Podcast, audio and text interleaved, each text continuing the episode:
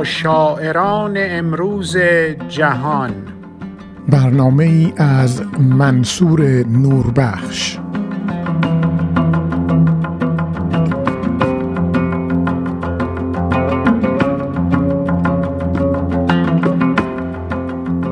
اندیشه هایتان لطیف چون آب و خروشان چون موج.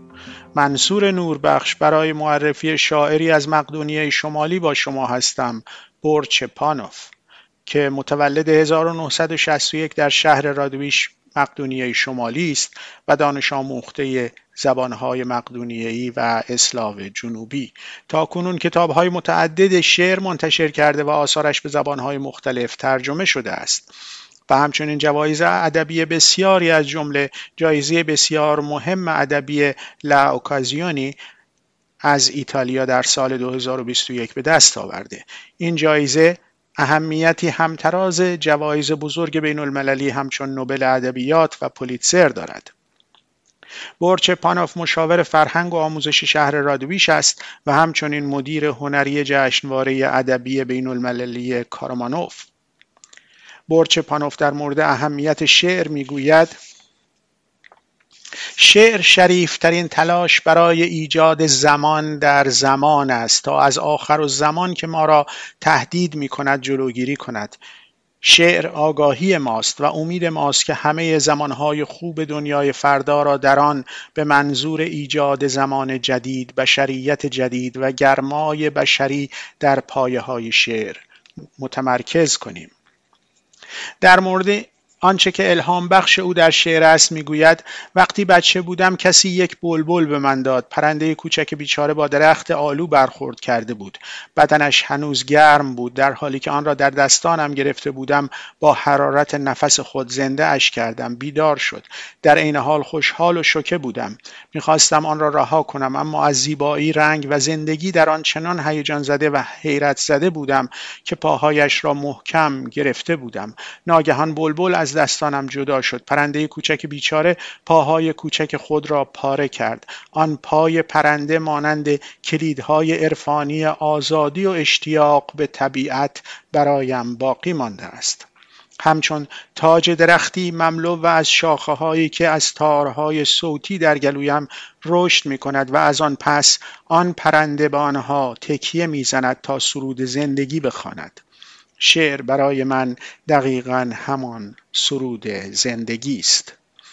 برچ پانوف دو شعر برای ما خوانده که آنها را در انتهای برنامه با صدای شاعر میشنوید و من ترجمه آنها را برایتان می‌خوانم.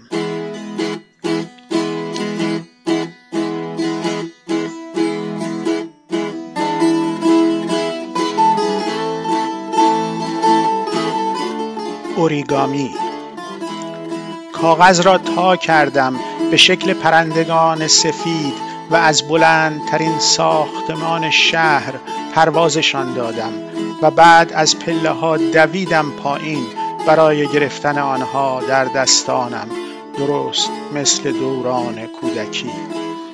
وقتی پایین آمدم پرندگان روی میدان حلقه می زدند ایستادم و منتظر ماندم. برای فرود هر یک از آنها منتظر بودم و امیدوار که کسی بخواند آن چند کلمه که روی بالهایشان نوشته بودم. ناگهان در لحظه ای نفسگیر کلمات من برسان پرندگان دوباره در آسمان به رقص در آمدند و نیز شعر دوم شعر. این آینه صافترین گونه تراشیده است که در آن ریش زمان دیگر رشد نمی کند. از این رو مواظب باش به راحتی می توانی غمگین شوی زمانی که مقابلش بیستی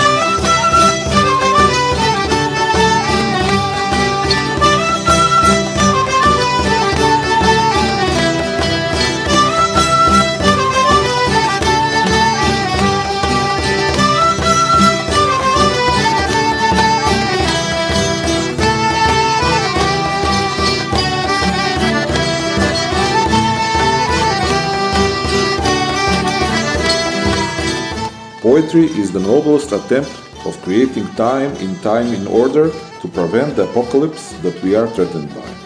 Poetry is our consciousness and our hope that we will compress all the good time of the world of tomorrow into the foundations in that in between time for the purpose of making new time, new humanity, and human warmth.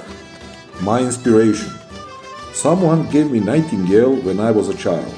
The poor little bird was hit by a plum fruit. Its body was still warm as I was holding it in my hands and, uh, and reviving it with my spit. I woke up, it woke up, I was happy and shocked at the same time. I wanted to let it go, but I was so excited and astonished by its beauty, its color, and the life in it that I was holding its legs so tight. All of a sudden, the nightingale had run apart from my hands. The poor little bird has ripped off its own tiny legs. Those bird legs were left behind like mystical keys of the freedom and the longing for the wild.